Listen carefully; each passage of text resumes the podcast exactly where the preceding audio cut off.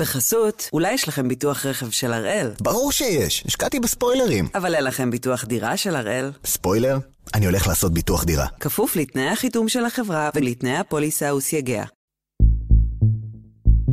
היום יום רביעי, 22 בדצמבר, ואנחנו אחד ביום, מבית N12.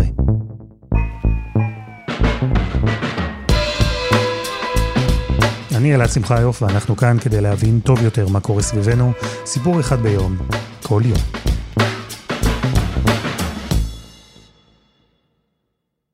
מנהיג העולם החופשי. אתם הרי יודעים על מי אני מדבר, נכון? זה ברור. כי נשיא ארצות הברית כבר המון שנים זה שם נרדף לעמדה הכי חזקה בעולם המערבי, אולי אפילו בעולם כולו. מי שיושב שם, בחדר הסגלגל, הוא מחזיק בידיים שלו כוח שכמעט קשה לנו לתפוס. הוא יכול, במילה אחת, לשנות את העולם. אבל בדמוקרטיה יש כזה קטע, גם הנשיא הוא בסוף מוגבל.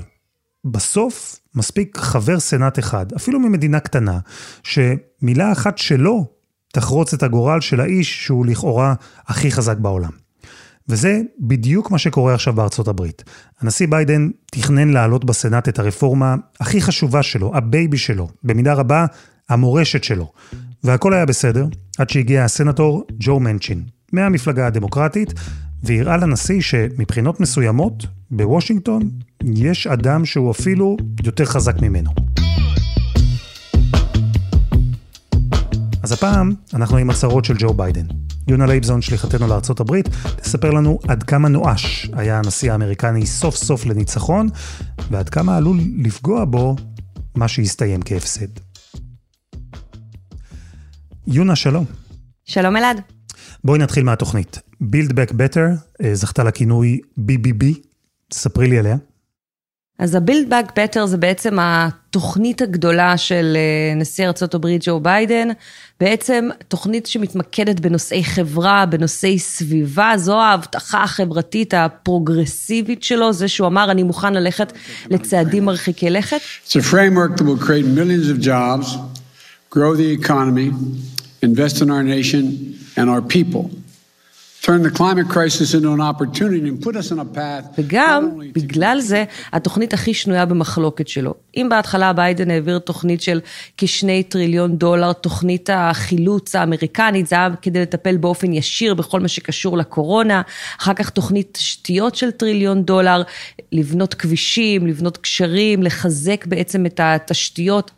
כאן זו כבר תוכנית שנכנסת בלב של הוויכוחים הקשים ביותר בארצות הברית, שזה זיכוי במס לילדים, חופשת לידה, משהו שלא קיים בארצות הברית, תוכנית לחינוך חינם לגיל הרך, הטבות רפואיות, סבסוד של תרופות וגם אקלים. בעצם לקחו מישמש של כל מיני דברים שביידן הבטיח שהוא יעשה, ביחד עם דברים שמחוקקים רצו, ארזו את זה ביחד לתוכנית אה, ענקית, והפכו את זה לתוכנית הדגל, ה-Build Back Better, שזה גם הייתה סיסמת הקמפיין של ביידן, תוכנית שהוא הבטיח שהוא יעביר כדי אה, לעזור לציבור האמריקני ולקדם כמובן את האג'נדה שלו בבית הלבן. זה נשמע לי שאנחנו מדברים על מה שתוכנן להיות בכלל מורשת ביידן. וזו רפורמה שאני מניח שמאוד חשובה לו באופן אישי. מאוד חשובה לו, היו כאלה בהתחלה שביקרו אותו ואמרו שהוא הולך רחוק מדי, והוא אומר לא, דווקא עם הדברים האלה אני אצליח להעביר את זה, למרות המצב הדחוק שיש לו בסנאט, למרות שהוא ידע, מן הסתם, שלא תהיה לו שום תמיכה רפובליקנית לתוכנית הזו, והוא תלה בה את כל התקוות והשתמש במנוף של הקורונה כדי להגיד, הנה, דווקא ברגעים כאלה יש הזדמנות של פעם במאה שנה לעשות משהו מאוד מאוד מהפכני. אז ביידן הלך בענק, וגם תג המחיר, אפילו של החלק הזה בתוכנית, הוא עצום. אנחנו מדברים על טריליון ושבע מאות וחמישים מיליון דולר, זה המון. וביידן, הוא הלך לתוך הרפורמה הזו עם כוח פוליטי מאחוריו, עם תמיכה? ביידן נמצא בסנאט של 50-50, 50 רפובליקנים, 50 דמוקרטים, סגנית הנשיא קמאלה האריס היא בעצם הקול המכריע, אז אם כל הדמוקרטים יצביעו איתו, הוא יכול להעביר את זה, אבל זה לא בדיוק המצב, אנחנו מכירים מהארץ אה, בקואליציות המאוד צרות שכל ח"כ מלך, אז בארצות הברית לא כל הסנאטורים מלכים, אלא יש אחד. The thing that bothers me more than anything that I think I've ever had in my political life is I don't hear the word, this will be good for our country.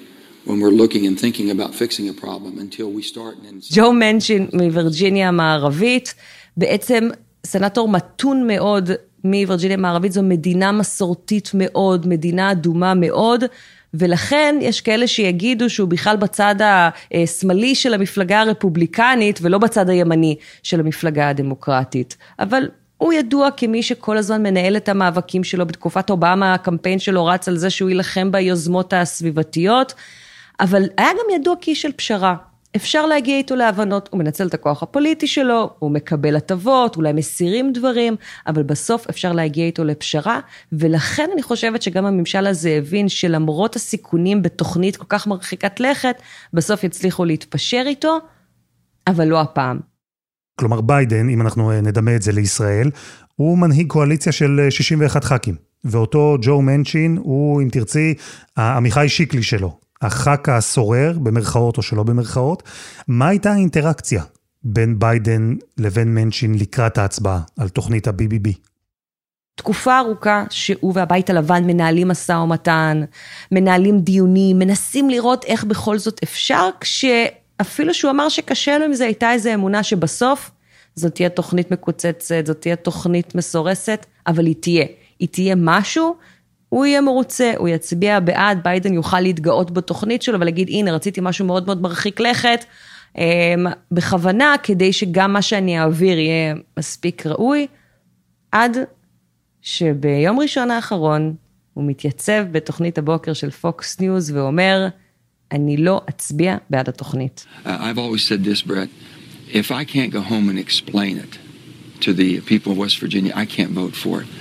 And I cannot vote to continue with this piece of legislation. I just can't. I've tried everything humanly possible. I can't get there. You're done. This is this is a no. This is a no. או, oh, זהו, זה לא רק שהוא בישר לביידן שהוא יצביע נגד התוכנית הכי חשובה שלו, הוא גם עשה את זה בפוקס ניוז מכל המקומות. זו הרשת שהכי מזוהה עם הצד הרפובליקני בפוליטיקה האמריקנית. איך ביידן קיבל את זה? זה בשורה קשה ביותר שהוא יכול היה לקבל אה, לפני השבוע של חג המולד, בטח עם כל החדשות האחרות שקורות, ואנחנו רואים את נתוני התמיכה שלו. הם כבר תקופה ארוכה מאוד מאוד נמוכים, וזה היה אמור להעלות אותם. וזה פוגע בו מאוד, גם בתוך המפלגה, כי מסתכלים על הכישורים הפוליטיים וכוח המנהיגות שלו, וזה מערער את מעמדו, וגם בקרב הבוחרים, וזה מכה מאוד כואבת לביידן. ההודעה הזו של מנצ'ין, שהוא יצביע נגד התוכנית, אז היא בעצם אומרת שאין לתוכנית סיכוי לעבור בסנאט. 51 יהיו נגד, 49 בעד. במצב כזה, לא צריך כל שובר שוויון של סגנית הנשיא, התוכנית תידחה. ולכן, אין בכלל טעם, כרגע לפחות, להביא אותה להצבעה. ובאותו ראיון ברשת פוקס ניוז, מנצ'ין אמר בעצם לעם האמריקני, הנשיא, מנהיג המפלגה שלי, לא הצליח לשכנע אותי. והאמת היא שהכישלון הזה של ביידן הוא רק חלק מסיפור גדול יותר, חלק ממה שכבר הפך לשרשרת כישלונות שלו. אז ביקשנו מפרופסור אודי זומר, מייסד המרכז לחקר ארה"ב באוניברסיטת תל אביב, להסביר לנו מה עובר על ביידן. פרופסור זומר, שלום. שלום אלעד.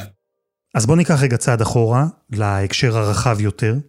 איפה האירוע הזה עם מנצ'ין פוגש את הנשיא ביידן? איך הכישלון הזה ביחס לכהונה של ביידן עד עכשיו? השנה הראשונה של הנשיא ביידן לא כל כך אה, נראית טובה, כן? אה, לא נראית כמו שהוא רצה, כן? זה התחיל אה, בקיץ באפגניסטן, כש... לא יודע, אולי בטווח הארוך הנסיגה מאפגניסטן תוכח כמהלך משמעותי וחשוב, אבל זה לא נראה טוב בכלל, גם האופן שבו זה קרה, גם החיילים האמריקאים שנהרגו בדרך, גם האפגנים שהרגישו שהם נעזבים לנפשם. אחרי זה הדבר השני שהיה על האג'נדה שלו זה הקורונה, כן? אז הוא העביר באביב אה, חקיקה של 1.9 טריליון דולר, כן, בשביל אה, להתמודד עם הקורונה. זה היה נראה טוב בהתחלה, אבל עכשיו אה, עם הסתיו ועם החורף שיורד על ארה"ב ועל העולם, עם הווריאנט החדש, עם האומיקרון, זה נראה שזה פחות מצליח. והדבר השלישי שהוא ניסה לעשות, זה בעצם לעשות חקיקה שהיא אולי החקיקה הכי נרחבת בהיסטוריה, בטח הכי נרחבת מאז ה-New Deal של רוזוולט, כן? אז זהו, שההתחלה של החקיקה הזו נראתה מבטיחה, כי את החלק הראשון של התוכנית שלו, זה שמדבר על שיפור תשתיות בארצות הברית, אז את זה ביידן כן הצליח להעביר בסנאט. אז הרפורמה של התשתיות היא הייתה רפורמה יחסית יותר פשוטה, אוקיי? גם שם נדרשו מהלכים, אבל בסופו של דבר היא עברה גם בתמיכה של הרפובליקנים באופן חלקי, זאת אומרת, הצליחו לגייס תמיכה של הרפובליקנים. Folks, yesterday, I don't think it's an exaggeration to suggest that we took a monumental step forward as a nation. And we've just, we're just getting started. We did something uh, that's long overdue. הייתה תחושה של חגיגה, והייתה תחושה שזה בעצם מנה ראשונה לארוחה יותר גדולה שמיד תוגש בהמשך, ברפור... בחלק השני של הרפורמה. והחגיגה הגדולה הזו, אנחנו כבר יודעים, הסתיימה בכישלון. האמנה העיקרית שביידן תכנן להגיש לעם האמריקני בחג המולד הזה, בינתיים היא נשארה עמוק עמוק בהקפאה. אבל קודם, חסות אחת, וממש מיד חוזרים.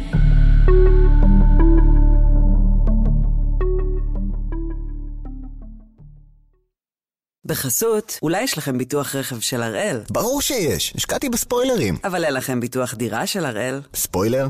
אני הולך לעשות ביטוח דירה. כפוף לתנאי החיתום של החברה ולתנאי הפוליסה וסייגיה. אנחנו עם הצהרות של ג'ו ביידן, יש לא מעט כאלה.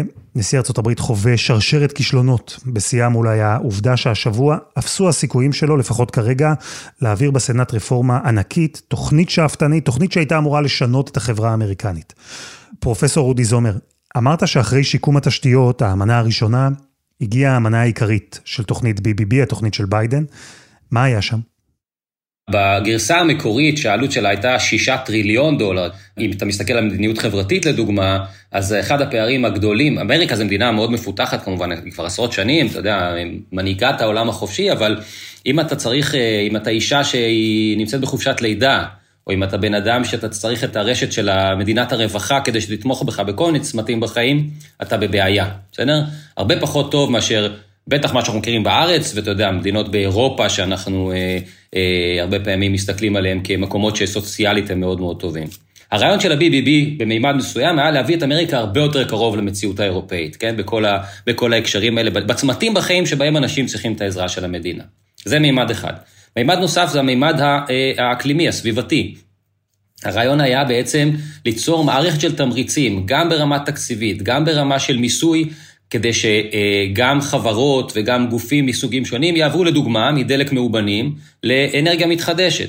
ו- וכמובן שיפור של, ה- של מדיניות הבריאות בארצות הברית, בעצם שיפור של אובמה קר, שכשהיא עברה היא הייתה נושא שהדעות היו מאוד חלוקות עליו, היום אחרי עשרות מיליוני אמריקאים שבעצם קיבלו ביטוח בריאות כתוצאה ממנה, ובעצם כבר היא הושרשה והתבססה, היא הרבה יותר מקובלת כדבר ש, ש, שאי אפשר בלעדיו. ג'ו ביידן נבחר בין היתר, כן, על טיקט של פוליטיקאי מנוסה. האיש שמכיר הכי טוב את וושינגטון, האיש שיודע לקדם מהלכים גדולים, והוא הרי ידע שמנצ'ין לא נמצא בכיס שלו, הוא ידע שיש לו פה פוטנציאל למרד מתוך המפלגה. מה הוא עשה עם זה? תראה, ביידן הוא שועל ותיק, הוא היה בסנאט במשך עשרות שנים, סגר שם הרבה מאוד דילים, ובהתחשב בזה שהוא בקשר עם מנצ'ין בצורה, אתה יודע, בצורה מאוד משמעותית מאז שהוא נכנס לתפקיד, ובעצם מתחילת הקיץ הוא כבר מחזר אחריו בהקשר של הביל בק בקטר ובטח במרכיבים היותר בעייתיים מבחינת מנצ'ין, הוא הבין שזה לא הולך להיות פשוט. מנצ'ין הוא בעצם מה שנקרא שחקן וטו, כן? הוא יכול להטיל וטו. בצורה קצת פרדוקסלית, כן, הוא בסך הכל סנאטור שמייצג, אחד מתוך שני סנאטורים שמייצג את מדינת וירג'יניה המערבית, כן, מדינה מאוד קטנה בתוך דמוקרטיה, איך זה יכול להיות? בדמוקרטיה האמריקאית יש מצבים שבהם למיעוטים ואפילו ליחידים יש את היכולת להטיל וטו, וביידן ידע שלמאנצ'ין יש את היכולת, היכולת לעשות את זה. ג'ו ביידן שם הרבה מאוד חלונות בלוח הזמנים המאוד צפוף שלו בתור נשיא ארה"ב כדי להיפגש עם ג'ו מאנצ'ין בצורה אישית, גם במקומות, כן, בבית שלו בווילמינגטון, וגם, אתה יודע, וגם עניינית, אם אתה מסתכל על המספרים, אמרנו, זה התחיל עם שישה טריליון דולר אה, מבחינת עלויות, אוקיי? רק של הצד של המדיניות החברתית והמדיניות האקלימית והמדיניות של אה, רפורמת הבריאות, ובעצם אנחנו כרגע נמצאים במשהו כמו 25 אחוז מזה, כן? אנחנו כרגע נמצאים על 1.5 טריליון, וגם זה בסוף מאנצ'ין, אחרי שהוא בעצם כיווץ 75 אחוז מהרפורמה, גם על זה בסוף הוא אומר לא. אז היה תהליך של חיזור, מצד הנשיא כלומר, והיה גם משא ומתן. ובצד של ביידן הקפידו לשדר אופטימיות. הם הקפידו לומר שמנצ'ין הולך איתם. אבל אז השבוע, הם פתחו פוקס ניוז, ושמעו את מנצ'ין אומר בקולו, ממש לא. I've done everything humanly possible.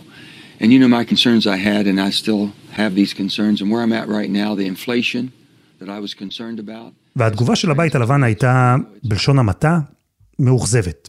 הדוברת של הבית הלבן אמרה שמנצ'ין שינה את דעתו, אחרי שכבר אמר להם דברים הפוכים. הם אמרו שמנצ'ין בעצמו הציע לביידן את הפשרה שהוא עכשיו בעצמו דוחה. וזו ביקורת, אבל זו לא נשמעת כמו הכרזת מלחמה מצד הנשיא.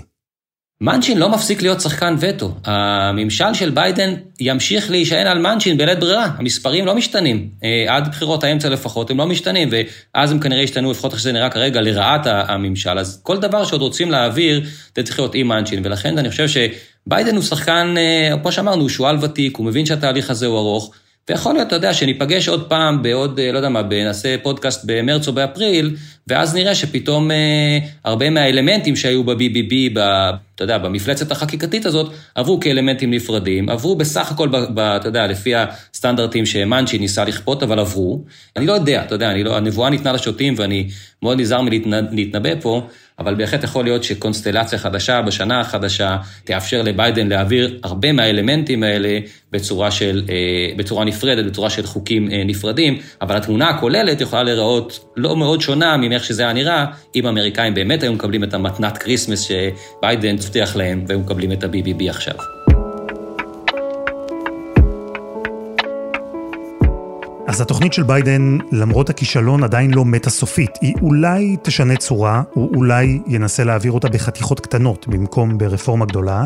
זה ממש לא מה שהוא רצה, זאת תהיה פשרה מצידו, וגם אז לא בטוח שזה יצליח לו. יונה, איך כל הסאגה הזו, סביב מנצ'ין ורפורמת ה-BBB, איך היא מתקבלת בארצות הברית? אז כמובן שהרפובליקנים מריעים לו ומאוד מאוד שמחים, כי בסופו של דבר הוא עושה בשבילם את העבודה. במפלגה הדמוקרטית מאוכזבים מאוד, זה מגיע בתזמון נוראי. אתה יודע, בהתחלה חשבו שצריכו להעביר את זה לפני חג המולד. זה קורה כשהאומיקרון אה, מתפשט בארצות הברית, וזה קורה כשהנתונים של ביידן בשפל. זה היה אמור להיות הדבר שיציל אותו, זה היה אמור להיות הדבר שיבוא ויגיד, הנה, תראו מה עשיתי עבורכם, ו... וזה לא קורה. ולכן הם מודאגים מאוד מהמשמעויות הפוליטיות של זה, כשאנחנו כבר אה, אוטוטו ב-2022, בחירות האמצע בארצות הברית, אה, וזה ממש, יכולים להרגיש את זה על בשרם, אכזבה במובן הזה, אה, יכולה גם להשפיע עליהם פוליטית, כי בתוכנית הזאת יש גם הרבה דברים שהיה אפשר להרגיש בכיס באופן מיידי. ממש הטבות שאנשים יוכלו להרגיש, ואז לזקוף את זה לזכות הממשל הזה, ואם זה לא יעבור וזה לא יקרה, פוליטית הם בבעיה מאוד גדולה. זהו, וצריך אולי להגיד פה משהו. ג'ו ביידן, עד 120, כן, הוא בן 79. והשאלה אם הוא ירוץ ואם ייבחר לקדנציה שנייה, היא נמצאת כל הזמן באוויר, היא מרחפת שם. ואת מדברת על בחירות האמצע הקרבות, בהחלט הוא יכול לגלות אחריהן שהדמוקרטים הפכו למיעוט בבתי הנבחרים. את הרפורמה הזו שלו, את המורשת שלו, הוא מבין שהוא צריך להעביר ומהר. אז מה זה אומר? מה אנחנו צפויים לראות עכשיו? נכנסים עכשיו לאיזושהי תקופת אה, הדממה, גם החגים, לא מקדמים כל כך יוזמות חדשות, כל השיח הפוליטי נרגע קצת, אבל החיים עדיין ממשיכים. ויש מעט הזדמנויות להשפיע על הפופולריות. אה, הוא יצטרך לחשוב על הזדמנויות ודרכים יצירתיות כדי לשפר את המעמד שלו, כי כרגע זה לא, זה לא נראה טוב, יהיה מעניין לראות איזה שפנים הם ישלפו מהכובע, כי שוב, הם נתלו בתוכנית הזאת, זה לא בדיוק עבד. יונה, תודה. תודה אלעד. ותודה גם לפרופסור אודי זומר. וזה היה אחד ביום, של N12.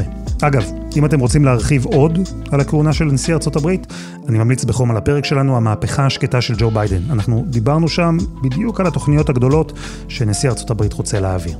העורך שלנו הוא רום אטיק, תחקיר והפקה רוני ארניב, דני נודלמן ועדי חצרוני, על הסאונד יאיר בשן שגם יצר את מוזיקת הפתיחה שלנו, ואני אלעד שמחיוף, ואנחנו נהיה כאן שוב גם בשבוע הבא.